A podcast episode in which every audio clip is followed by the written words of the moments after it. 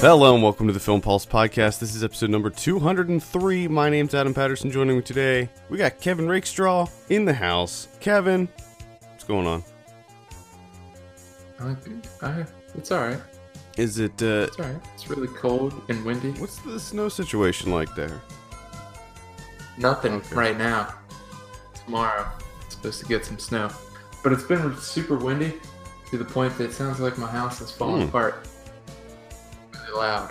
So you might get to hear some of that on the old podcast yeah, you might there. you might be able to hear some radiator noises coming from mine. Normally I I turn it off, but it's so cold that there's just no way that I can do it. So you may hear some uh, some of the old classic radiator clicks and hisses coming from Oh, my man. end. Background noise so of many plenty. great noises. Background noise aplenty today. Uh, which Nice. I I always love to hear when I'm editing because it just makes me feel like such a.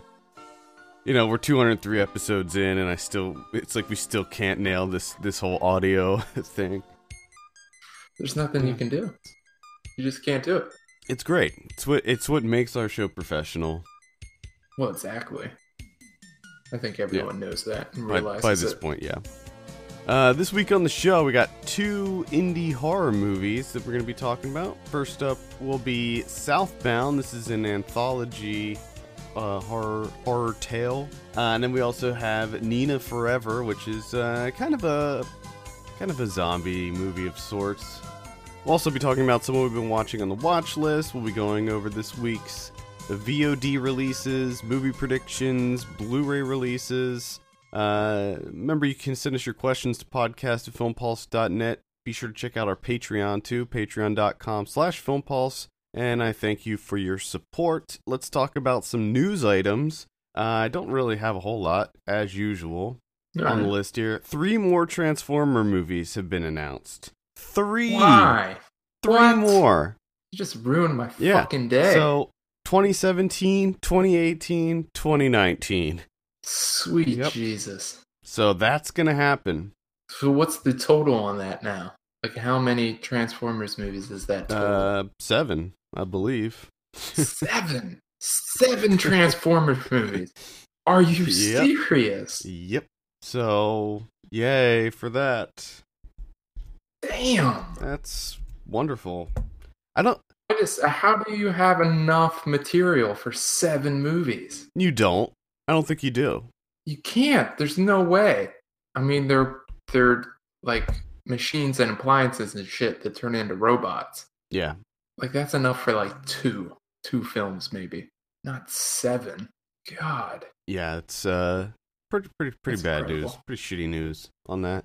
Mhm. Uh, I wanted to mention this this Twitter account that popped up. Uh, I believe it was this week. Um, I don't know if you had a chance to to check this out. Uh, oh, is this the one with the Yes. introductions of female so characters? at at FemScript Intros on Twitter, it's um basically Ross Putnam Put Putman, this producer who is take he he took to Twitter and he's releasing the descriptions of female characters in the scripts that he that he gets that he reads.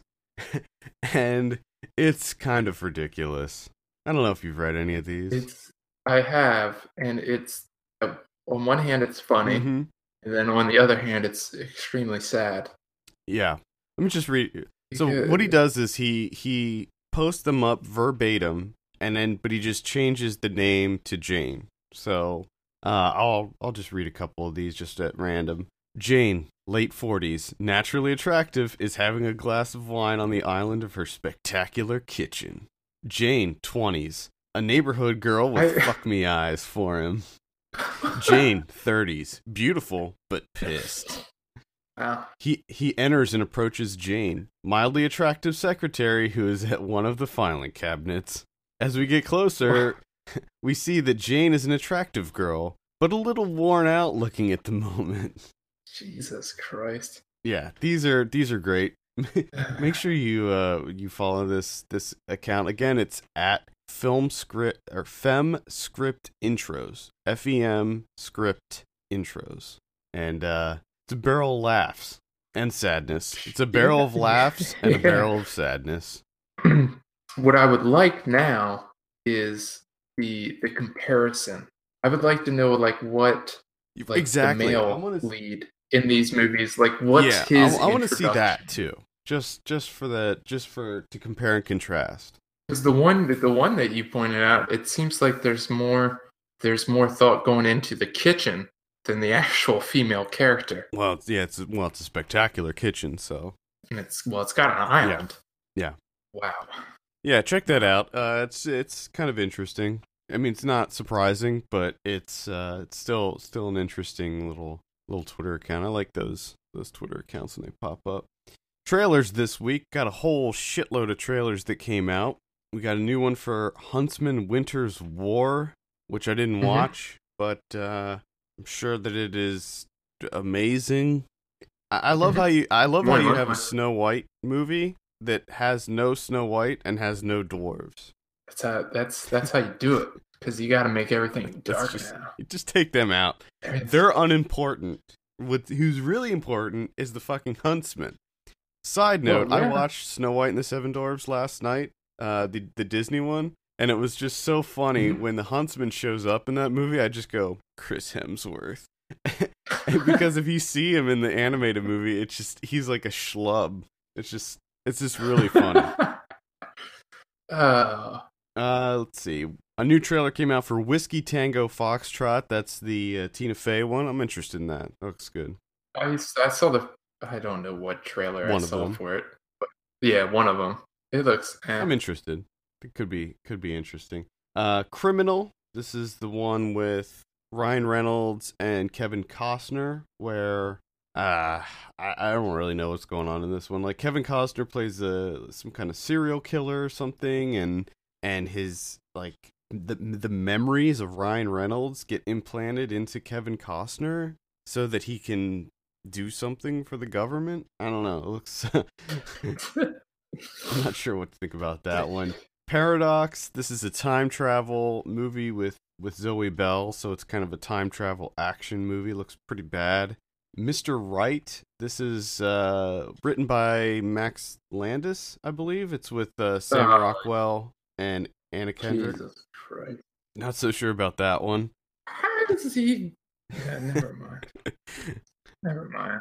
How the fuck is he still It working? looks, it looks a lot like uh, it looks a lot similar to American Ultra, actually. Just with a hit It looks like a hitman shit. instead of like a government agent.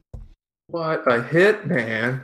Well, he's a hitman, But here- Oh, here- He- this is the twist, though, Kevin. So he's a hitman, Okay. but he develops a moral code. So what he does is, anytime somebody hires him to kill somebody, Okay. he kills that person. He kills the person that hired him instead of the target. what? Yep. I think that What does he do? Any sort of investigative work before, or is he just like across the board? He's like, if you hire me, I'm gonna kill you. Because like, what happens if it's like someone that was like raped and they're like, I need you. I'm hiring you to kill this person because they raped me. And he's like, Ha! You hired me. I'm gonna kill you yeah, I don't know. Like, does he look into it at all, would or is he just I would decided? so, but also I feel like after maybe the first two that he does, people would catch wind that he's doing this and not hire him anymore. Yeah, you would. Yeah, you think that word would spread. Yeah, I don't know. But then again, I don't know how it works, like the grapevine and the in the assassin yeah, department yeah. and I don't know if there's like a forum. If there's like a forum you go to, If there's like a subreddit for it's pro it's probably something on 4chan, I would imagine. But uh, the new Purge movie, per the Purge election year, get a trailer. yeah. Uh, nah, I'll see it. Uh, it looks no fine, I guess. looks just like the last Purge, but this one's kind of interesting in that uh, there's a a presidential candidate who her platform is that she wants to get rid of the Purge. So obviously Yeah. on Purge night, everybody tries to kill her Oh, and the, the the character from the last uh, Purge, I can't remember his name, but he's played by Frank Grillo.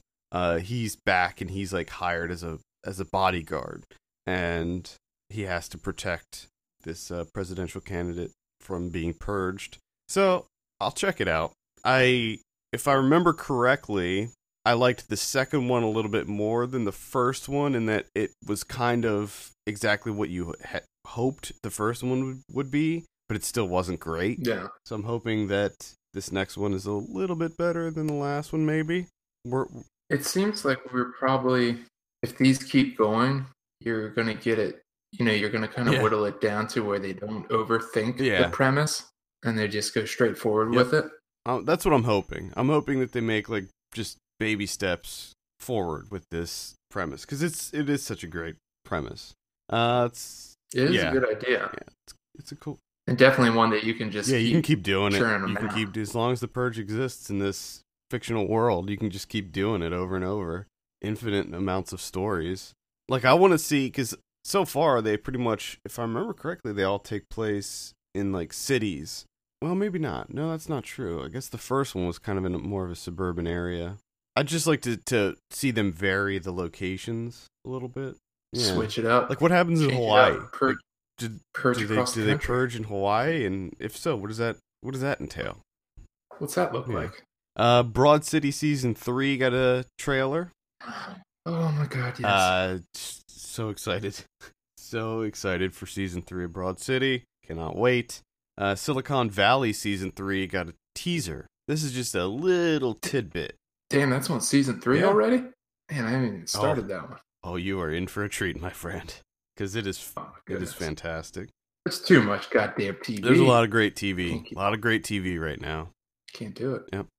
Uh, pretty much that's pretty much it for trailers this week. Let's go ahead and jump into our first review. Uh, I was thinking about Oh. doing Southbound just simply because it's uh first on my little tabs here. So let's do Let's it. do it. I have a synopsis. Five interlocking tales of terror follow the fates of a group of weary travelers who confront their worst nightmares and darkest secrets over one long night on a desolate stretch of desert highway. This is directed by Roxanne Benjamin, David Bruckner, Patrick Horvath, and Radio Silence, which is a group of people. It's not just one eccentric individual. I kind of hope it was Like the- though. the- his his first name is Radio and his last name is Silence. Uh, I would enjoy that. Uh, Radio Silence is comprised of uh, Matt Bettinelli, Ulf Olpin, Justin Martinez, Tyler Gillett, and Chad Villella. Yeah. All right, Kevin. Now you right, typically not only are Hmm. you not a fan of horror movies, but you seem to not be a fan of anthology films either. So let's True. let's hear your thoughts first. What did you think of Southbound? Uh, it was it was close. it's close. I enjoyed I enjoyed a couple things about it. it. I found it interesting that normally the issue that I have with anthology films is that I just don't like the films in general, but they seem to be like short Yeah. films. You know, like whole Right. films. This one to me felt like they were whole films, but we just like took a snippet out of it from separate films and then just put them all Mhm. together. Like you know, like the first sequence is that's a full fledged hour and a half Yeah. movie, but we just took a snippet of like Yeah. 22 minutes and put that at the beginning. And then we found another one, took a snippet of like 24 minutes, slotted it in there, and just want it. And it, it's kind of its weakness and its strength at the Yeah. same time. Where, in the sense that I was like, I, I probably would watch a full length version of that. And I actually want more because I feel really confused as to what's going on here because it just feels like I got dropped in the middle of this Mhm, film mhm. and some stuff happens and then I'm dropped into the middle of another film. Yeah. Um, I actually kind of liked that aspect of it. How it just, first of all, I liked how they were interlocking. They they they really they were connected with each other in various ways. I like that more than s- completely separate, like autonomous segments. But I don't really like it when it's just like one little, like one little thing that you know, like some kind of superficial item that connects them together like oh well this person like we're following this person and their story and then they they pass by like a woman on a on a payphone or whatever that that happens in this movie Oh yeah, yeah. i don't i don't really like Yeah. that i like it when it's like a more substantial link. And i felt like they they kind of did that with some some parts of this one. Yeah, some of the some of the transitions were nice and smooth, and other ones were it just it kind of seemed like they didn't know how to transition to the other one. Like I'm thinking like the first one Yeah, where he kind of goes and gets stuck and you know the door closes on his and then the door room and then it just yeah it just pans down to the other one opening. Yeah, I mean, it's or like you said the the the payphone one but i did enjoy the i think it was the second one that goes into Yeah. the third one that was like awesome. yeah, that was a nice transition because it was almost the same. It was like a, a continuation almost. Like that, the character Yes, exactly like i wasn't sure if we moved Yeah, into exactly, a different the- film or if we were still on the because the story. character from that one stays through the next one, and I, I liked that. I thought that that was that was a really interesting choice. I like the theme of this this anthology. You know, all of these anthologies have to have some sort of central theme around them, and I like that this one is just it all takes place in this uh you know desert area, stretch of highway. which is a great idea because the desert is inherently Exactly. Terrifying. Yeah. And I I like that you know it So- takes place in so, some of them take place in the kind of like sleepy one horse towns and uh the the the gas stations in the middle of nowhere and the the seedy motel that that has like three people in it and I, I like that I like those locales in really any movie but uh to have it in this is kind of a, a central theme I, I I liked that a lot about this. I liked most. I was surprised at. I liked almost all of the segments like in this. Um, the first one, i pretty much did the too. first one, I was like, oh man, I don't know, I don't know about this because there were there were parts of it I liked. I liked the the fact that you could see those things floating like off in the desert. I thought that that looked really creepy and and cool.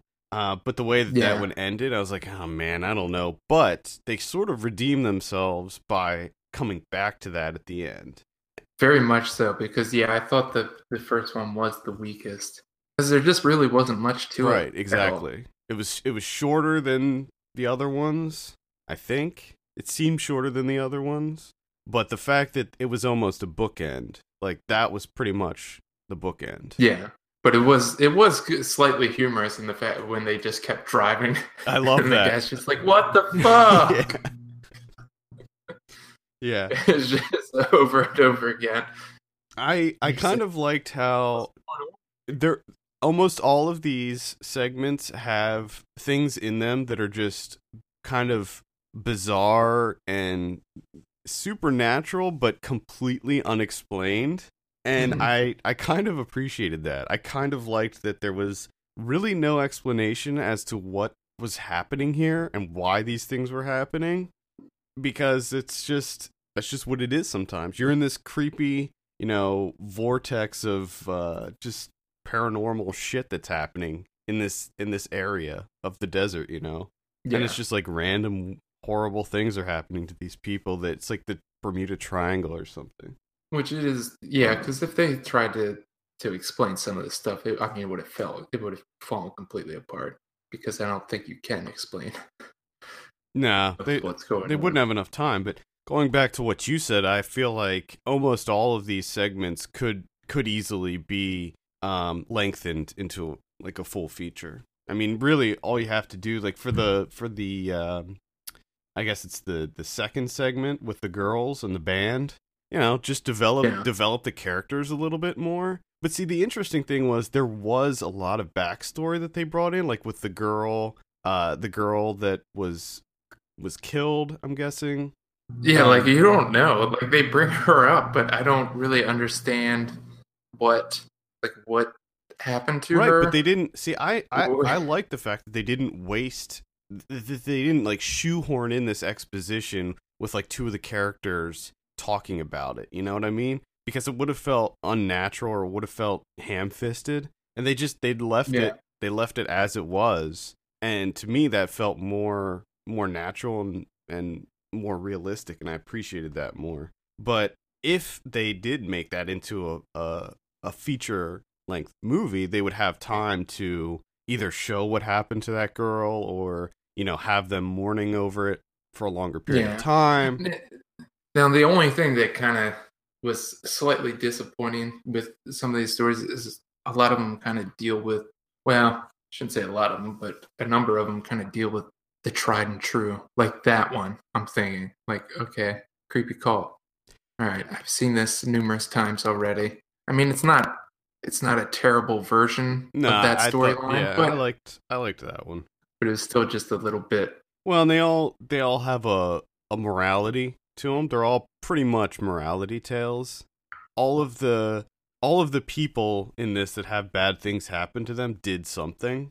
Yeah, Possibly did something. In the case of the I don't know, the girls, the the rock band one, that one See, that's the thing though, like, you know, if you're comparing this to something like Tales from the Crypt, in Tales from the Crypt, the people that had bad things happen to them always did something that was like pretty bad. Like they were pretty bad people. But in this one, it's like, man, they did yes, maybe they did something that wasn't great. Like the like the guy that hit the girl.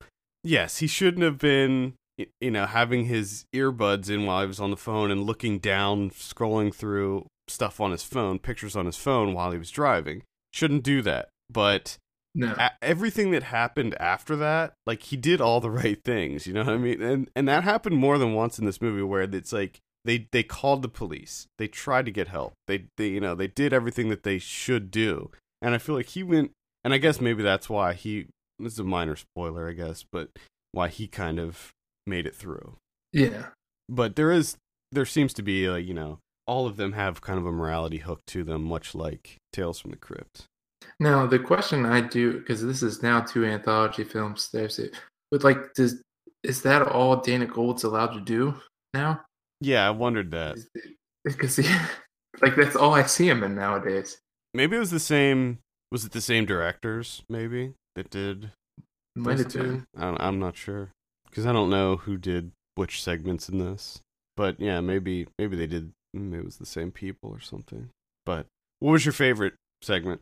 See, Um, trying to think of all of them. Uh it might be the the guy driving Hmm. with the accident, the bleed over one, because that one was a bit different. Yeah, Because like you have the home invasion one at the end where it's like we're wearing masks, and it's like yeah, masks are creepy. We get it, home invasion. I've seen this before. And then you know Oh, like, that- the cult one. that yeah, that was the other thing. They never explained what that was all about, like why they did that. You know, Yeah, you, you know that that guy must have done something bad with that girl, but you don't know. You never know what it was. I norm, I mean, normally I might have an issue with that in a movie, but for some reason, it none of like I actually found it more uh engaging in this movie. Like it just made me draw up all these conclusions as to what these things could mean or what happened, the backstories. yeah. Yeah. I guess that would be my favorite. And I did like how the first one ended, where he was kind of like chasing around that that room Mm-hmm. forever. Yeah. Uh, I think my favorite was probably the second one, maybe the cult one, because I always like I always like creepy people, and I thought that those twins that like had Yeah. synchronized movements, I thought that they were uh pretty They were pretty creepy. They were creepy. They were extremely creepy. Yeah. I don't know. I think maybe that was, but I actually liked pretty much all of them. Like I said, the first one I was not too into, but then I f- feel like they redeemed themselves by coming back to it at the end. Um, Yeah. the, you know, the the effects work on on those creatures was not great. Like the CG was not very good, No, but I I did was, go- I was gonna bring that up next. I, I did like um I thought it looked cool when like the ground was breaking underneath of them as they were driving. I thought that looked cool, but the uh the actual cre- Yeah. the creature work on that was uh, not great.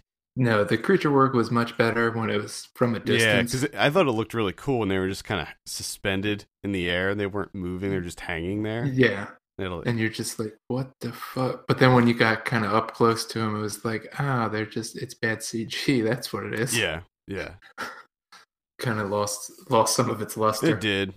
when you see it up close. It did. I feel like I don't know. I feel like they could have used some uh, practical effects there with those creatures because they weren't like cr- you know crazy design. Like you wouldn't be able to make that practically Yeah. when they were coming up from the ground. I get that. Like mm, th- that would be hard to do. No, they should have been able to just tear the ground apart. Uh, you utilize your budget better. She's been blowing up the ground. Come on. Overall, I was uh, pretty surprised at, at how much I enjoyed Southbound. I I gotta say, I, I was too. I was fully expecting to just absolutely loathe loathe this, like I usually do with these types of films, yeah, because I do not have a good uh, the track record with these. It's not good with me. I mostly sit there thinking, God, when is this going to be over? well, I think that they Yeah, yeah, I think that didn't really happen. I think that they did this one one right. I, I liked uh was the last one Tales of Halloween. I liked that one, but uh comparing the two, this one is way way better. Way better. So, I would agree. it's just more it's tighter. It feels tighter. It's more concise. Like there's There's a- much clearer voice. The the look, like visually, uh across the board it looks the same. You know what I mean by that? Like Which it is, yeah, it is kind of interesting in the sense that it does feel like one movie yeah. where, you know, you have all these directors, but they're kind of doing the same look. Yeah, it has a very consistent like tone to it, and uh, I, I like that, and I think that that's you know probably something that's kind of tricky to do when you have so many people creating these stories and trying to inter interweave them with one another. Yeah.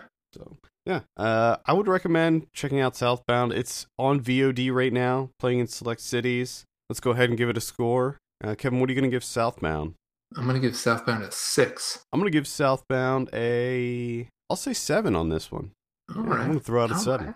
Oh, boy. Yeah, yeah, surprised. Uh, Watch out. let's move on to our next film. We're talking about Nina Forever. I have a synopsis here. After his girlfriend, oh, hold on, I have to pull up the whole. It's one of the big ones. It's one of the longer, longer ones here. Oh. After his girlfriend Nina dies in a car crash, Rob unsuccessfully attempts suicide. As he begins to overcome his grief, he falls in love with a coworker, Holly. Their relationship is complicated when Nina, unable to find rest in the afterlife, comes back to, to life to sarcastically torment them whenever they have sex. uh, this is directed by Ben and Chris Blaine, and an ad just showed up over top of the information, so I can't see. Ooh, what's the ad for? Vikings Ooh. on on the History Channel. The stars, uh, hold on, uh, Fiona O'Shaughnessy, Shaughnessy, Shaughnessy. Shaughnessy, Fiona O'Shaughnessy. Abigail Hardingham, and uh, Cian Barry. I like, I like that twin, that slight twinge of just quizzical. Like I, I don't know. Am I right? Am I, know, close? sorry, It's like you were waiting to hear like a buzzer. I'm just the worst. All right. I'll start this one off. So, I've seen over the last year, I've seen probably four, three or four movies that have this a very similar um very similar subject matter where a girlfriend's coming back. Girlfriend dies and she's come back from the dead. There was that Joe Dante one, uh can't even remember the one with um Anton Yelchin, I think. What was the name? I Oh, can't even remember the what's that called? I can't even remember the name of that one. Um, burying the ex or something like that. Yeah, I think it is something like that. Uh, then there was another one that I saw at a festival last year called Klinger, which was the exact same. And then there was, uh, I feel like there was another one in there somewhere. It's just, I feel like there've been a lot of movies like this. Uh, Wasn't there the one with the Audrey? Was it? oh, um, Aubrey yeah, yeah, yeah. Uh, Aubrey Plaza, Life After Beth.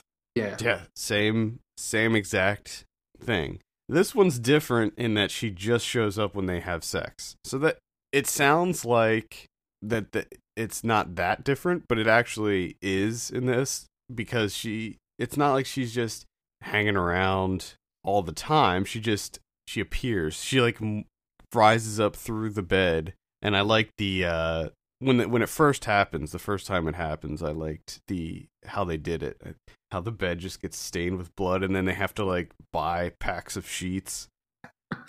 which is, which was kind of funny. The thing that every every time that she comes, she's still she's in the state in which she left. yeah, You know, she's completely broken and she has glass stuck in her Yeah. face and in her throat, and she's bleeding all over the place. And when she comes back, that blood is everywhere. And even when she leaves, The blood stays. The blood doesn't go with her. they have to clean up everything. Yeah, which is which is actually kind of a funny, almost like through line throughout the whole movie. Is every time she comes, like most of this movie is them cleaning because she just bleeds everywhere. Which is, you do think that, like, after a while, when, because there's a, a funny little bit when they finally show the sheets again and they finally decide to go with red sheets. Yeah. And it's like, man, it took you guys a long time to figure out that you should switch from white sheets. Right. But you just kept buying a shit ton of white sheets. And sheets aren't, they're not cheap. I mean, I, Decent you gotta ones. wonder what the, I wonder what the budget was after a while.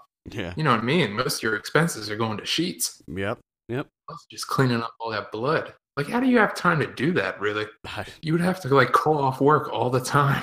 Well, and then and then eventually she just starts showing up, and th- this is kind of something that actually bothered me about the movie is that it kind of breaks its own rules in that Yeah, she just starts showing up randomly, like she, they're they're not having sex, and then she'll just and then she just starts showing up, not even around um Rob. She starts showing up with with uh, Holly, and she's like in the bathtub, and then she shows up some other places, and it at that point, it's the the movie actually started losing me because of that. I'm like, okay, well, you just broke your own rules. Like, what's going on here?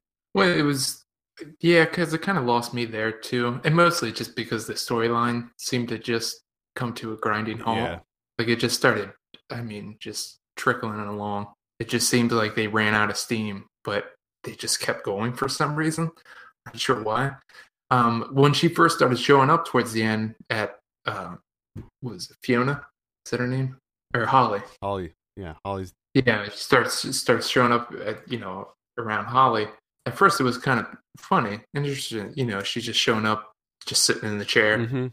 and then one, that one time when they're just watching TV late at night, it's just the two of them. But yeah, it just it kind of went nowhere after a while, and I I liked what they were trying to explore with this. It was I, I must say that I was kind of surprised and a little let down that they didn't really use this as an opportunity to really. It's not really a horror film or anything. No, not really. Like the first time, the first time she shows up, it's like, oh my god, it's kind of disgusting. But it's more of a relationship drama, which they they focus a lot of time on that. yeah, yeah, You know, with the with her parents and everything. yeah. I just it seems like a really interesting idea that just didn't quite come together. Yeah, that's kind of how I look at it too. There were there were a couple interesting angles that they started to take, like especially with the relationship between Rob and Nina's mom. Like there was some kind of weird they, they- had a really weird relationship. I felt like Rob in general had a strange relationship with Nina's parents. Like he was it seemed like he was way too close to them. And um which which I thought was kind of an interesting dynamic. And then at first I was like, "Oh, this is actually really this this is really kind of fascinating in that she was she, like Holly was trying to get over it. You know, she really liked Rob. They really liked each other and she was trying to accept that this is just how it's going to be. like she, she And they were trying to figure out ways to do Yeah. it and how to do it and everything. But it seems like you know he was just he gave the impression that he wanted to work through it, but at the same time he seemed to be kind of perpetuating it because he wouldn't let it go. You know, every Sunday going over to Mhm. Her her parents' house seems a bit much. Like I can understand because that would be like a kind of a tricky situation whether to stay in touch Yeah. with the family or not. Right. But I don't know about every Sunday. That's what I I mean. He don't was like so close to them. And they and they explore that a little further la- later on when and I thought that they were going to do something really interesting because there's a scene where he goes to dinner with them and what happens I thought it went a different way but there's a scene where they show like the blood uh like staining on the white sheets and I thought that that was the tablecloth at, at the at the restaurant that they were at and I was like oh man she's to show up at the restaurant while they're eating dinner but it didn't go That that way been- That would have been spectacular. yeah That uh, yeah, that didn't happen though. I mean, I I thought the way the way they handled that relationship, I thought was quite good, especially that scene um, with the father kind of letting him have it. yeah I thought that was handled quite well. But I don't the the whole Nina storyline, it's I, again, it just felt like it lost steam. Yeah. and they just forgot about it. And they're just like, well, we'll have her show up at the house a couple times here and there. Well, and I don't really understand, and I can't really say much about what happens because it's it would be a spoiler. But I don't really understand what happens there at the end. Like I I don't I don't get it. I just don't get it. I don't know if I missed something, but Well, I don't know if I don't know if you know what I'm talking about, but sort of the the the the realization that you have at the end about Nina and Rob goes to see her. I think that I legitimately missed something. well, you know, it seems like as though, and kind of like Nina points out too, is that she's under Holly's skin now, and it's more of Holly being obsessed with her, and Rob has kind of moved on. But I, I don't know. Like if if Rob ends up getting another girlfriend, is she going to show up during Yeah, that just, space and time, or or she is she with Holly now? that's what I'm saying. Like I just I don't really understand the rules of, of how this works because it it doesn't seem like they want to obey their own rules. No. And- yeah, it kind of it, it it kind of falls apart towards the end.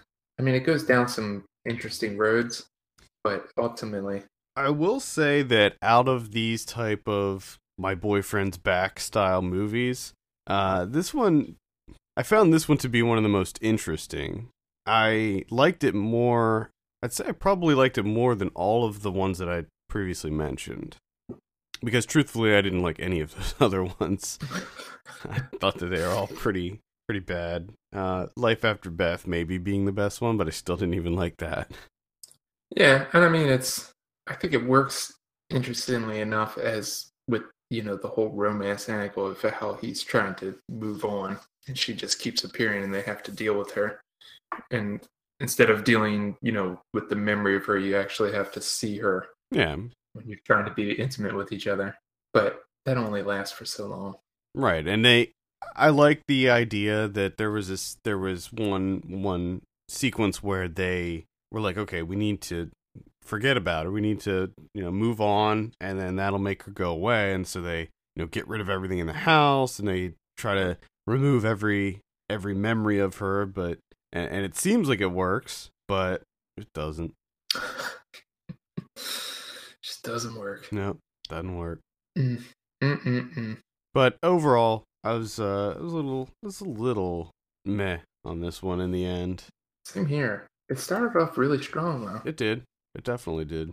So that's what I'm thinking. You know, I didn't think Rob was a particularly interesting character either. He was he was just a little his personality was just a little flat. Like there wasn't there Yeah. wasn't much going on with Rob. there wasn't. There there were so many with that. times where like they they would be doing there'd be one of the sequences where Nina would show up and he would just like lay there. He would just kind of lay there and just stare off into nothingness. And it was like, why are you not reacting or talking or just doing something? And he would just be like kind of laying there, just staring. yeah, he was kind of. A lot of times it just seemed like he had no personality whatsoever. and it was a bit bizarre that Holly was so insistent on being dark. That just seems like an odd personality choice. Yeah. And the way they kind of framed it, where to her, the boyfriend before Rob is kind of like, "Oh, you're just not." I forget what he says. So she, he was like, she was too plain or something. Yeah, she was too vanilla. Yeah, that's it. she's too vanilla. And then she's like, oh, I'm going to be dark. And I guess dark consists of spilling wine on the floor. Yeah. I guess that's dark. She's edgy. I guess that's edge. I don't know. And she puts the makeup on Oh, around yeah, her eyes. right. There you go. That'll do it. Complete transformation right there. Um, yeah, not much else to say about this one.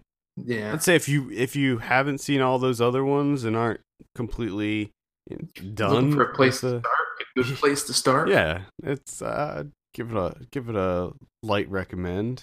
Uh there's some interesting sex scenes in it. There's uh we have another thing to add to the the, the terrifying hand job. yeah. We can add another one to the list. Uh which again, Rob, what the fuck, dude? Yeah. like he freaks out after a while, but that should have happened like instantly. Immediately. like if a corpse shows up, I'm you got to put your penis away. Yeah, Like as soon as the corpse shows up, put your penis away. That's just weird. it's just a, just a safety precaution more than anything. Yeah. How is that not just like that should be instinct, you would think. That like, oh shit, there's a corpse, let me put my penis away.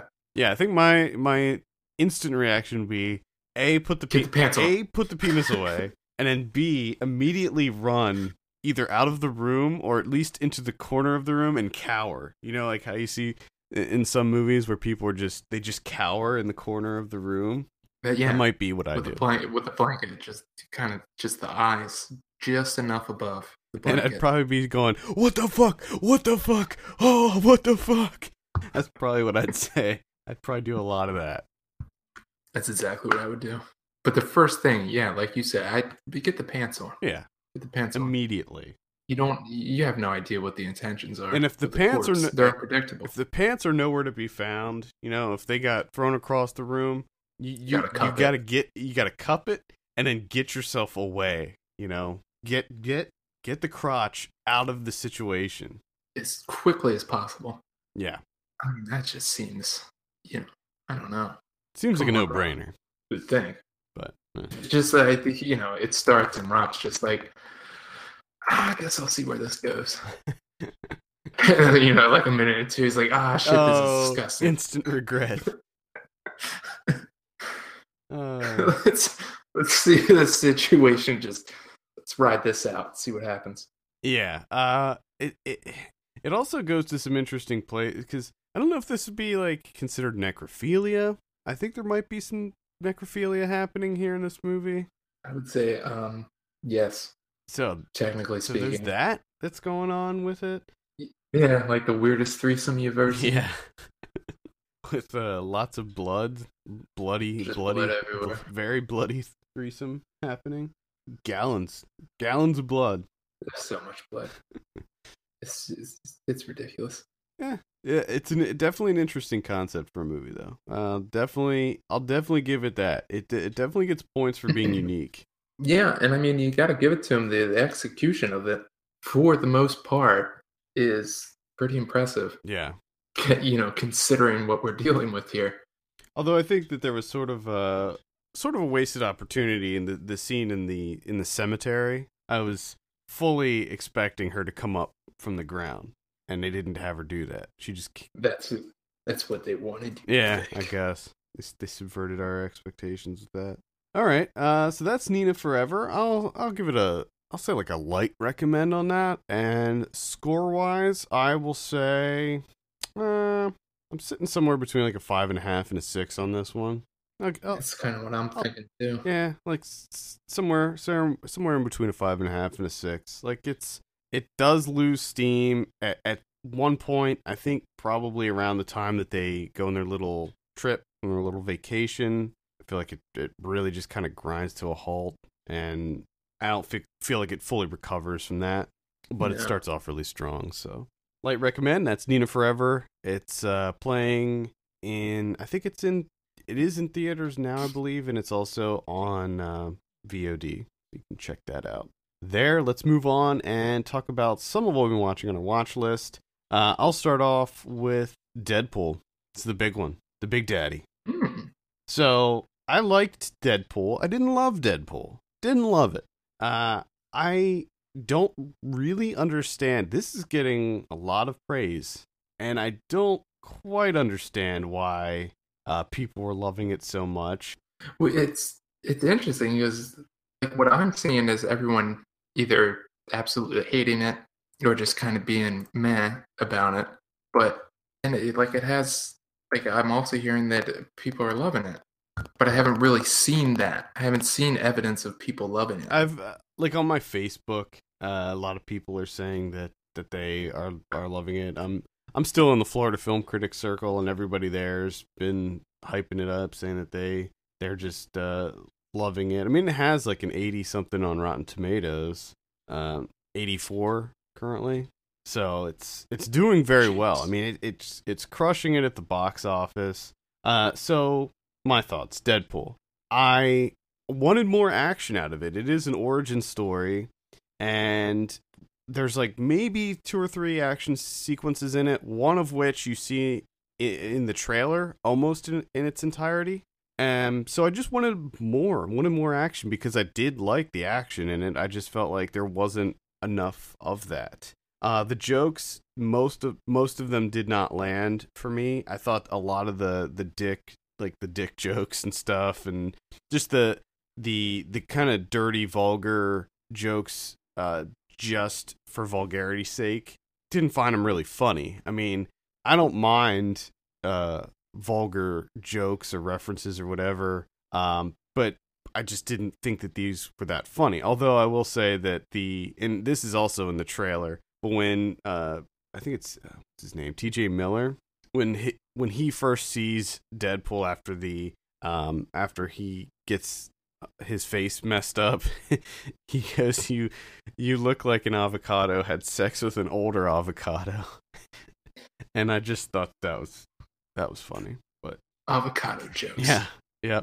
So there there was there was some some bits of uh, that that worked for me. There is one scene where he checks the time and he has an Adventure Time watch, and uh, that Nice. that made me chuckle. There's a lot of fourth wall breaking in this, uh, which wouldn't be Deadpool without some fourth wall breaking, and some of it some of it works. Some of it feels very lazy. Um, like there's some some of it is kind of just like exposition where he's ta- talking directly to the camera and telling us backstory and stuff. I felt like that stuff didn't really didn't really land because it did feel lazy. Uh, the other things, Mhm. the, there, there's other smaller things that he does. Like there's a there's a scene where Colossus from the X Men uh, grabs him and says, "I'm going to take you back to uh, Xavier," and he's and he says uh, James McAvoy or Patrick Stewart. And then there's several references to Ryan Reynolds in it. Um, you know, one is okay. Two, when it starts to get like two or three references to Ryan Reynolds, that gets to be a little bit,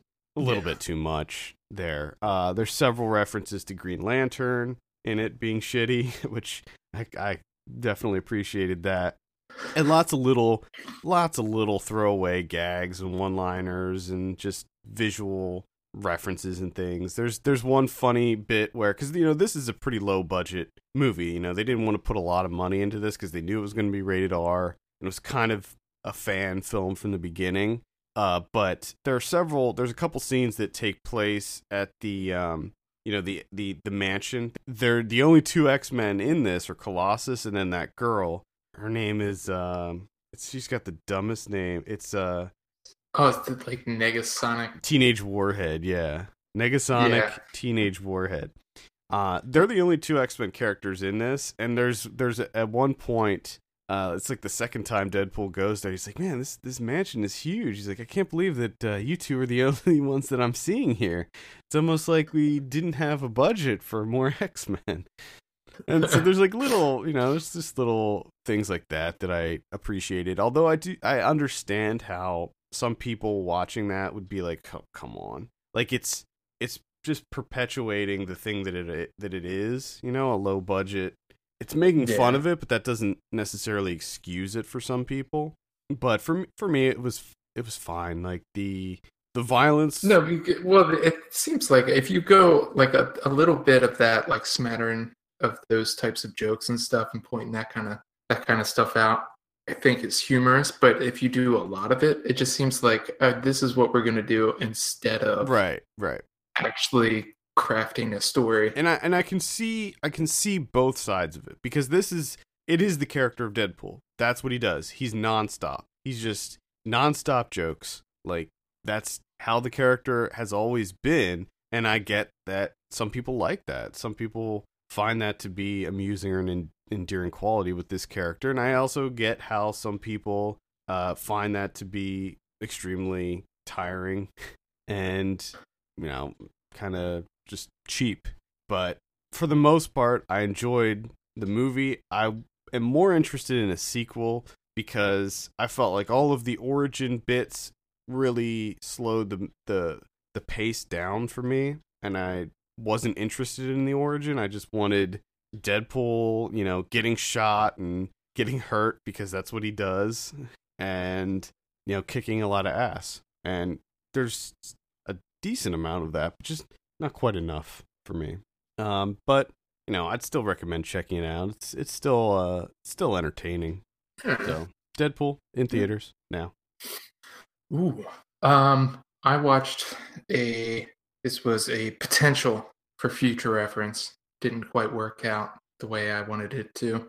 Kind of missed the cut, but I watched one called Granny's Dancing on the Table from last year, directed by Hanna Sköld, and uh, it it sounded very interesting. It's a coming of age type story, but like a slight twist to it, where it's taking place out in the woods and this remote area where this young girl lives with her father, and you're not 100% sure what is exactly going on. Um, one of the most interesting things about it is you have the one narrative and it's split across two different visual styles. So you have the present happening in live action, and it's quiet. There's not much dialogue. Um, it has a menacing quality to it. Um, there's mystery because you're not exactly sure what the hell's going on, and you're just it's kind of foreboding. You just you expect bad things to happen. It just it's creepy. Um, and then the past is presented in stop motion animation. So anytime she starts to reminisce about the past or to give you some background information of how they got to where they are and everything, that's all in like crude claymation type stop motion animation, right? So everything's good and well. You have the mystery and everything, and you're just waiting and waiting. And it's drawing it out, and it's got this slow burn quality to it. But after a while, the the what happens is is the stop motion ends up being pretty damn interesting, Mm-hmm. and the live action stuff after a while just nothing happens. Mm. Like they add nothing to the live action after a while until towards the very very end where it's kind of like this I don't know where this like fantasy element comes in and kind of you know spruces things up but at that point in time it's a little bit you know too little too late and it just after a while it just becomes stagnant nothing really happens and the the coming of age portion of it is just there's really not much to it it was kind of disappointing it was interesting in the beginning and it just became a disappointment Oh, that sucks. And that's uh, Granny's dancing on the table. i mean you got that title it's it's an experimental film or at least it's billed as one you know you have the live action mixed with the the claymation i'm thinking oh man i'm going to be seeing something different here and to a certain extent you are but at the same time it's it just really amounts to not saying much Mm, that's unfortunate. yeah I saw Incident at Loch Ness from 2004, directed by Zak Penn. This is a it's a mockumentary about Werner Herzog making a documentary about Lo- the Loch Ness monster. And Mhm. what he aims to do is kind of just look at the the type of people that you know want to believe in these types of things and he wants to you know break it down into like the emotional milieu of of what causes this and stuff and he doesn't believe that this monster is real by any means he he is sure that it's not real but he he wants to explore the the kind of human side of it and and delve into the personalities of the people that believe in these sorts of things. Uh Yeah. so the movie starts off let me just let me throw this out to you. And this this should be enough to make you actually want to see it. Starts off with a dinner party hosted by werner herzog. The guests in attendance include crispin glover jeff goldblum and ricky jay the magician i mean talk about a dinner party now i know that a couple weeks ago we were talking about how we would never want to go to a dinner party they sound awful that is a would go to dinner a dinner party party. i will go to yes i would definitely go to that dinner party and without a doubt and and Werner Herzog is cooking. He's he's the one that cooked dinner for everybody. Come on. Amazing. There's also a scene where he's preparing to go you know to to the loch on his trip and he's packing and he realizes that he's out of razors, so he goes to Rite Aid to buy refills for his razor. So it's like this whole scene of Werner Herzog wa- picking out razors at Rite Aid, yes and it's this sounds like such a bizarre movie yeah. Uh, but it is it is a mock it's a mockumentary, but everybody plays themselves. So everybody in it plays themselves, and it it kind of it's about them making this documentary, but uh, Zak Penn, who is playing the producer of the documentary, he starts getting notes from you know the studio, and they're saying, okay, we gotta we gotta spice it up, we gotta jazz it up. So he hires uh, Kitana Baker, who is a she's an actress, but she's more known as a Playboy model. He hires her to be the sonar operator, and she she knows nothing about sonar, so she's completely useless. And as soon as Werner sees her, he's like, "What is going on here?" And it's just it's ridiculous. It's it definitely shows its age, and you know this came out in 2004, kind of before before the whole found footage, you know, resurgence of that came about. So Yeah. it, when you watch it now, it, it may seem a little tired, but you just have to remember that this came out before all of that was uh, was in, in vogue again. Yeah. And they actually do. There's several things that they do in this that I that I really appreciate. Like one thing that always bothers me about these mockumentaries and found footage movies is is sound and how they justify you know being able to hear somebody that's in another room or far away or whatever and there's like no mic packs that can be seen and it's like there's no way a boom mic would pick that up they kind of uh always account for that in this which i always i definitely appreciate. But uh, it's a fun it's a pretty fun movie. The cover makes it look like it's some kind of horror movie or something but it's really not. It's just a ridiculous comedy. But yeah i recommend checking it out. Incident at loch ness. If you're a fan of That- werner herzog sounds, it's you should definitely see it. That sounds so bizarre. it is it is bizarre. How's that not like a cult smash? i know i think it will be i think at some point it's I, it's just I don't know. It just sounds amazing. yeah it's really Like what? How does that exist? it's a really weird movie that I don't know how it exists or why it exists, but it does, and I'm thankful because I, I had a lot of fun watching it. Uh, I uh another one that I watched here. This was a, a potential unsung indie that didn't quite work out either. It's Just things just quite weren't working out this week for some reason. Um, I watched Menthol from Micah Van Hove. Full disclosure, I supported this on Kickstarter. Okay. Um, it's it's a hell of a debut. Um, there's a lot of it. There's a lot in it that I like. I mean, the opening to this movie is is is quite something. Uh, it's a handheld cinematography where a guy is tripping on a shit ton of acid, and the performance that he gets from this guy, it just it feels like he's really tripping because he just starts assaulting furniture and walls and it just he is beating the shit out of his body as he's pounding tables and freaking out. Um, he takes all of his clothes off and the police come and he starts wrestling them and it's just it's insane. Like it is it's a quite a hell of a way to start off a film because you just at this point in time you have no idea what's going on what this movie's going to be about. And then from there on it's these four four guys like 20 somethings that are getting back together and they're kind of hanging out for the day. And it's just mostly them just hanging out and doing stupid shit. And the the his direction his cine, he also does the cinematography. Is quite good. He takes a lot of very very small scenes but he makes them visually interesting just by his camera movements and the framing and the color palette that he uses. Um but again it's so i'm completely pretty much in love with this movie up until a certain point, and that's where it has one of those scenes, kind of like Moonwalkers, where there's just a very small scene where the one guy has his head up against the car window, and they're driving, and he just something happens that he gets upset and reaches over to punch a guy, and he goes, "You nigger," and punches him, and then cut next scene, and it's just one of those things like why, why? Hmm. everything was going so well. Like why did we need that? It's such a small scene. It adds nothing. It adds nothing to his character.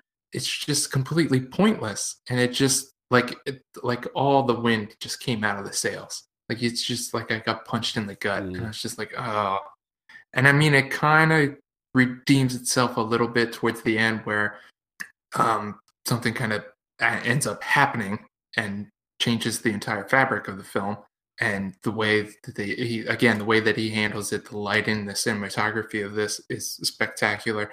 Um, but like the actual storyline itself is it's eh, but the execution of it's great. It's just that one tiny little scene just I can't get over it. I can't move past it. That sucks. And that's the thing that I'm like, you know, why would you keep that in there? Because that's all I can focus on. I haven't seen this. I uh, I backed it on Kickstarter, but I did not see it. I, it's it, and that's that's what it comes down to is if that scene's not there, I highly recommend this film. I think it's great. But with that scene being in there, it's like in all good conscience. I don't, you know what I mean? I don't know if I can really yeah support and say, yeah, I definitely recommend this. You just have to get over the fact that you know a bunch of white guys just think that it's cool to call someone the N word and you know just forget about yeah. it. Well, that's menthol. It's unfortunate. Yeah. Again, that's what I'm saying. It's just it, everything was unfortunate this week, as you'll see. I saw uh, Among Friends, which is a it's a horror film. It's a horror comedy from 2012. This is directed by Danielle Harris, who many of you may know as she, she's sort of a scream queen. She's been in the she started her career in the I think Halloween four I think Halloween four, because three was Season of the Witch. That was the one that didn't even have Michael Myers, but I think she she was in uh, a lot of the Halloween movies from then. She was in the the uh, Rob Zombie remakes as well. This is uh, her directorial debut, I believe. Uh, kind of about it's so it's about a it's a dinner party. It's about a dinner party actually, where a bunch of friends get together, and it turns out that one of their friends is sort of she has kind of ulterior motives. And what she does is she poisons them with something that makes them numb from the waist down so they can't they're like paralyzed from the waist down. I don't know what kind of poison you could give somebody to do that where it like specifically targets waist down. Like i'm not sure that something like that exists but we'll go with it. Why not? Um and then she kind of reveals that she has uh, she, does a lot of these dinner parties, I guess, with her friends. And she had cameras installed all throughout her house, like security cameras. And she ended up getting all of this footage of them doing horrible things. And she kind of makes them watch the fact that they did these horrible things. And then she kind of tortures them. Like she scalps the one guy and she, uh, one of the guys gets his balls cut off. And it's, uh, it's sort of an interesting idea. The ending was pretty pretty bad. Like it just it had this kind of strange abrupt ending that uh, didn't really feel earned, and it just wasn't. Uh, I don't know. It wasn't great. I didn't like it actually. It has this. It takes place now, and but the party that she was having was '80s themed, so everybody has kind of this '80s garb on, but uh, it just uh, fell flat for me. There wasn't a whole lot here that was very memorable or, or notable or different in any way. Yeah. Um, there was a lot of weird, um, like the one girl is she she's like high, so there's these fantasy scenes that she's having, not fantasies, but like hallucinations. So they do that quite a bit, and it just uh, didn't really work for me. Didn't didn't land, but. Hmm. Uh, I like Danielle Harris. I met her a couple times. She's really nice, and uh, I mean, I hope she continues to make movies. Uh, it's not like it's really poorly directed or anything. It's just the movie itself's not great. Hmm. So, AJ Bowen's in it though. You gotta get that AJ Bowen. Yeah. Uh, I have a movie that is badly directed, and that's Bahrani's 99 Homes. Oh boy, I haven't seen this yet, so don't okay. don't see All it. Right. Just don't. Just pass it. Um, you know, housing market goodness with Garfield and Garfield Michael Shannon. Mm-hmm, mm-hmm. I mean, the only really positive about this is you do get some decent acting from Garfield and Shannon. Uh, unfortunately, like Garfield's character is there's not a lot to him, but he does what he can with what he's got to work with. And Michael Shannon's just mostly, you know, just standard Michael Shannon, just super intense Michael Shannon. You know what you've come to expect from him. Uh, it's interesting in the fact that uh, 70% of this film seems to be once Garfield gets the job working for Michael Shannon and he's forced to evict people after he himself has been evicted. It's a like this long, overly long montage of just him evicting people. Just him go and it's and it plays out the same way almost every time. He doesn't really want to do it. He's kind of stammering while he's speaking to these people, and he just feels uncomfortable. And of course, the people that he's evicting say the same things just about. Well, there's like two different types of people that he's evicting.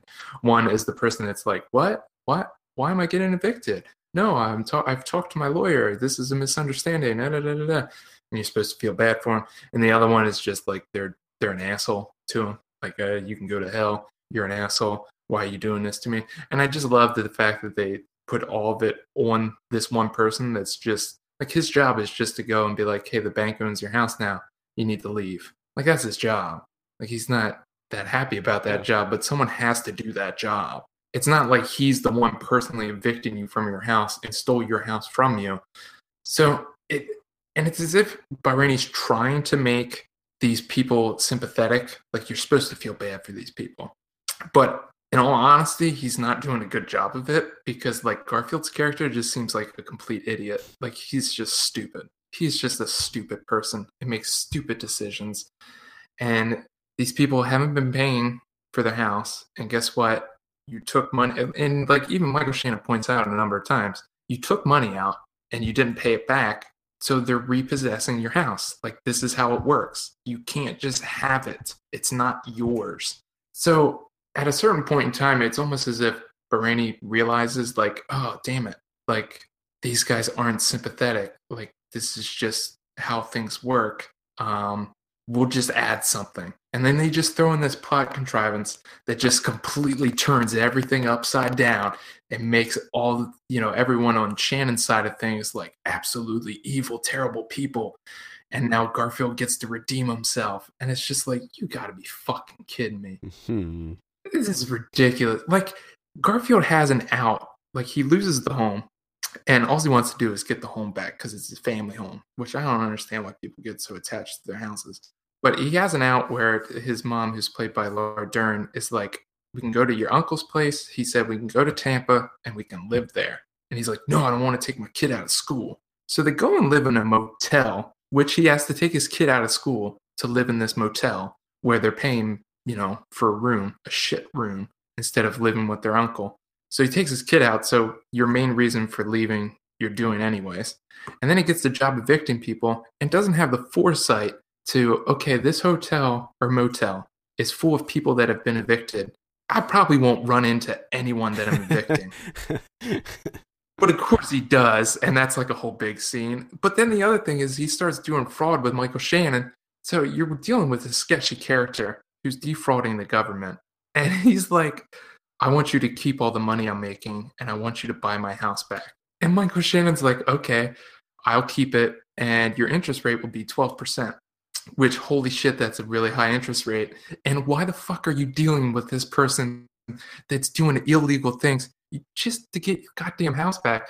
This is how you got into the situation that started this whole fucking thing because you make stupid decisions. Who takes a 12% interest rate with a, essentially a loan shark is what you're dealing with here. Like he just keeps making stupid decisions, and you're like, wow, this guy's just completely fucking stupid. I don't feel bad for him at all. Why wouldn't he just keep the money It's it's just, and then get because that's what I'm saying. the bank has his house right at this point? Mhm, So why wouldn't he? mhm. And is Michael Shannon working for the bank? He, kind of. He has like this realty realty company that kind of he works on behalf of the bank. Oh, But the thing is that, that he kind of tries to. ha- What he's essentially going to do is Michael Shannon's going to buy the house with his money to hold it for Garfield Wow. until he has enough money to get it. yeah, But you're dealing with a guy that has gotten you into some shady shit, yeah. defrauding the government, and now you're going to be like, yeah, I'm going to give you all my money that I'm making with you. I'm not no paper trail, nothing. I'm just going to trust you. And a 12% interest rate, why not? Everything should work out fine. And I'm making enough. No wonder you lost your fucking yeah. No wonder you lost your fucking house. Jesus Christ. Ugh. It's an irritating movie. Basically, it's exactly like what happened in real life. I mean, kind I of, mean that, but it's just like I- I think the, the, the whole it's a ridiculous version like I, I think that the whole housing you know bubble bursting was is I think that a lot of the fault does lie on you know the banks and the people that were providing these these loans to people who Yeah, but it's who a, clearly could not. it's a two way street. but right, it's It's a two way street. exactly. You know, like we talked about it before. I got approved for like three hundred and seventy five thousand dollars for a home. I can't fucking afford that. There's no way. Just because a bank tells me I can afford it, you just don't trust banks. Why would you trust a Yeah, bank? do the math. Like who has your interest in mind you like it's simple do a budget money comes in money goes out what can you afford it's not rocket science With a mint mint account, it's free. yeah Manage your budget, Yeah. people. it's, it's not difficult it's really not difficult Okay, good. Well, I'm glad you saw it because I was like, not. I don't know. It was like one of the year end things, and I was like, ah, should I see this? But now I know that I don't need to bother. oh it's it's awful it kind of just relies on the fact that people kind of inherently hate bankers Yeah. without you know and it just kind of rides on that Uh, so that's 99 Homes. Is that is that out on like Netflix now or something? yeah that's uh, that's out on the Oh, okay. All right, so that's a that's a skip from Kevin. Uh, I saw one that uh, a lot of people love this one, but I just could not get into it. And that's uh, called it's called Trouble Every Day from 2001, directed by Claire Denis. Oh, I, st- I haven't. I've been wanting to see this. I think you'd probably time. like it. I just, for me, it for some reason it reminded me of, um, it, it sort of reminded me of a Jim Jarmusch movie in a lot of ways, like Limits of Control or even um, Only Lovers Left Alive, where it's it's like sort of a it's like a sort of a love story, but it's also this kind of horror story that is about cannibalism or vampirism. They don't really say, but I think it's more like cannibals. They eat people. Uh, it stars Vincent Gallo, and he's uh, he plays kind of he plays Vincent Gallo basically, just as the old creepy, creepy old Vincent, creepy scuzzy Vincent Gallo. the guy that hasn't slept for like three weeks. Uh, It always looks like he hasn't slept. Yeah, he's very disheveled. He's, he's operating on just pure sleep deprivation. uh, I can't even really tell you exactly what this is about because I was so disinterested in it. I didn't didn't pay very close attention to what was happening. Basically, this there's this uh, this doctor and his wife has this disease that makes her eat people, and Vincent Gallo works for this like pharmaceutical company, and he goes to uh, Paris to try to meet with this doctor with with his um, it's also his honeymoon but he doesn't seem to really love his wife. Like he can't like there's this this really strange sex scene where things things start getting hot and heavy, but like before they actually engage in sex, he has to go to the bathroom and jerk off. And there's a uh, there's an ejaculation scene there where you um, it's fake, but uh, you definitely see like fake ejaculate uh, going onto the bathroom counter of the hotel room that they're staying in, which is always pleasant to see. And then and then huh, it's yeah i don't know. I don't know what to say about this movie. I just it wasn't for me. I didn't like it very much at all. Didn't find it particularly entertaining or interesting. A lot of people talk about the the really the cinematography in this and how good it is but to me it looked really really dated. It mean, it came out in 2001 but it looked like a movie that was maybe made in the mid 90s it looked like a like a um like a maybe a brian de palma film or something. It just uh didn't look great to me so there there just wasn't a whole lot for me to to like about this movie. I thought the performances were pretty bad. It's in like part of it's in English, part of it's in French. It's got Agnes Godard doing the doing the cinematography. hmm I'll probably love it. Yeah, a lot of people are praising the cinematography, but I didn't really think it was anything special. Uh, there's also a really bad CG fire scene, which that's a nitpick. Uh, but There's theirs are always rough. yeah, There's not. I, the only thing that's worse than CGI fire is CGI blood. It just it looks really bad the when it's not the right. early CG CG fire looked really really horrifically bad. Uh and it it's not good in this. It's not CG, it's more like uh they like composited it. Like you know what I mean? Like it wasn't Okay, it was fire but they like laid it on top of the I got you. I got what was you. happening so it just it looks terrible. Uh so yeah, Trouble Every Day, can't recommend that one. Uh but you know, check out the reviews on Letterboxd cuz apparently I missed out on something cuz everybody's loving it. I'm gonna. Well, I'm gonna say that I'm done. Okay. Uh, I'm also done. So let's go ahead and move on to some predictions.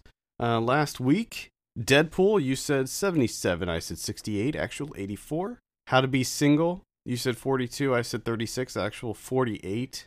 Ooh. And Zoolander 2, you said 20. I said 38. Actual 23. Uh, so that's a big win for you this week. I think you got all three of those. Next week, Yes. we have Race.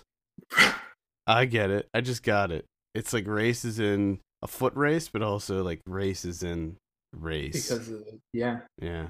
which is I think it's a good story to tell. I think it's a really interesting story to tell. But it's it's just it looks like it's gonna have that BS Yep. Hollywood. Veneer to it, which you know Is there that's bummer. is there like a uh, an ESPN 30 for 30 on this? Because I would much rather watch that. I think there might be actually. Because if there is, I'm totally going to watch that. Because just the trailer for this made me interested in learning more about this whole situation. So basically, it's if you're not familiar, it's about Jesse Owens in the, what is it, 1938? 36. 36 Olympics, where in Germany, when the uh, the Nazis were in control. Mhm. Very interesting. But uh, the movie itself, yeah, it doesn't look too good to me. So Uh, I'll say like I don't know, fifty-eight on this one.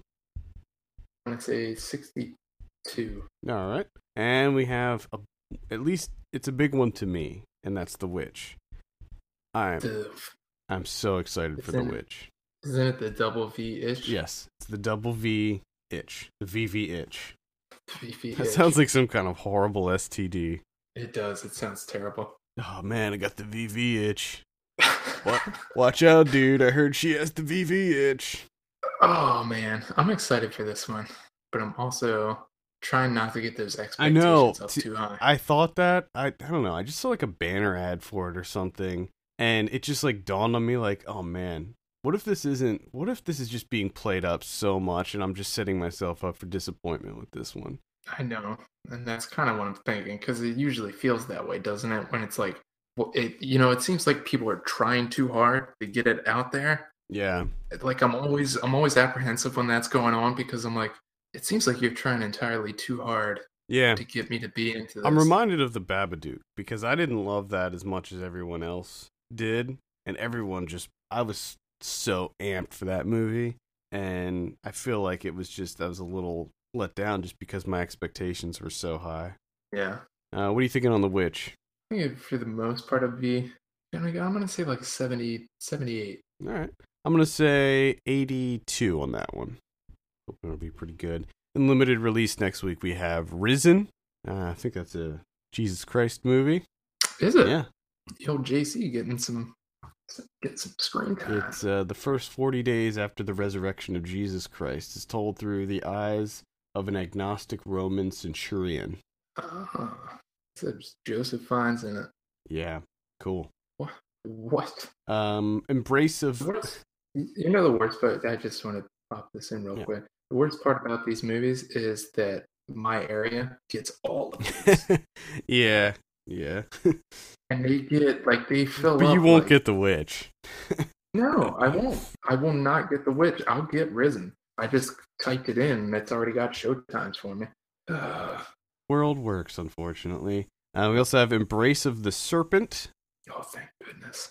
You excited for this Been one? for, I've been dying for this one. Oh, okay. Well, gee, I wish you would have told me that a couple weeks ago when Wait, yeah. I had it. Um, let's see, Whoops.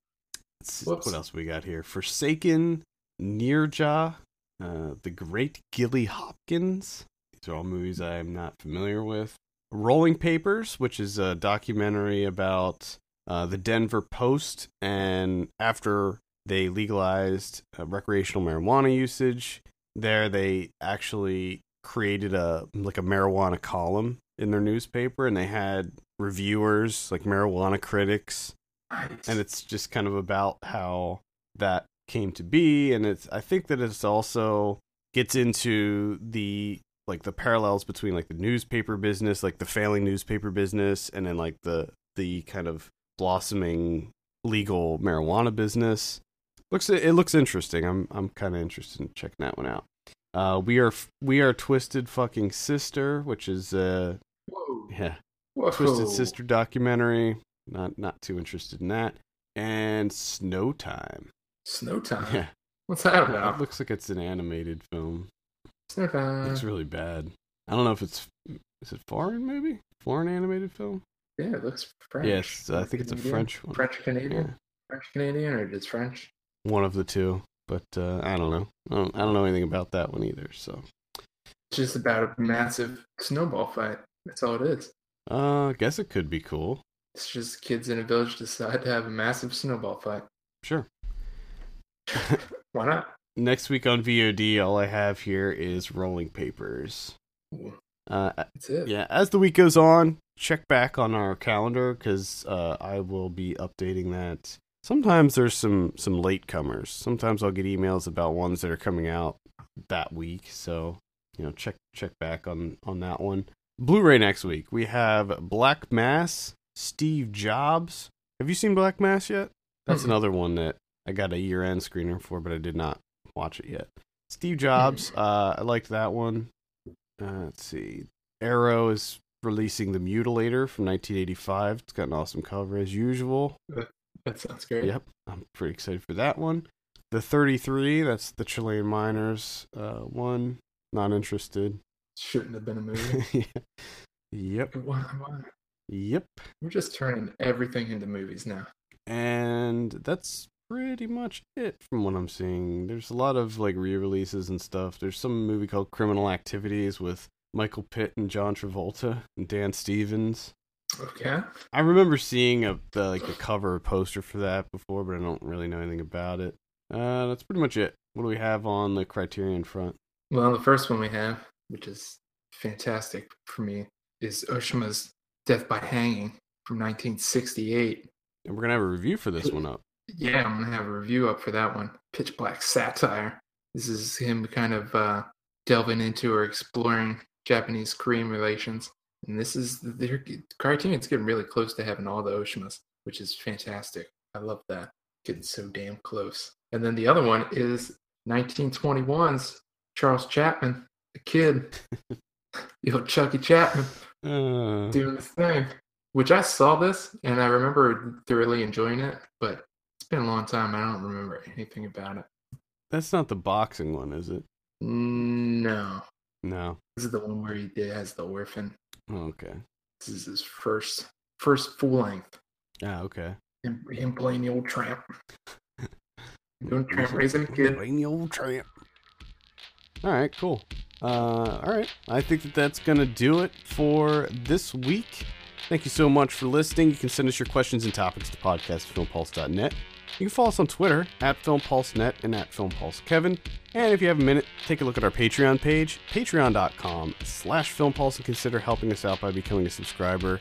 We appreciate that so very much. For Kevin Rakestraw, my name's Adam Patterson. We'll see you next week.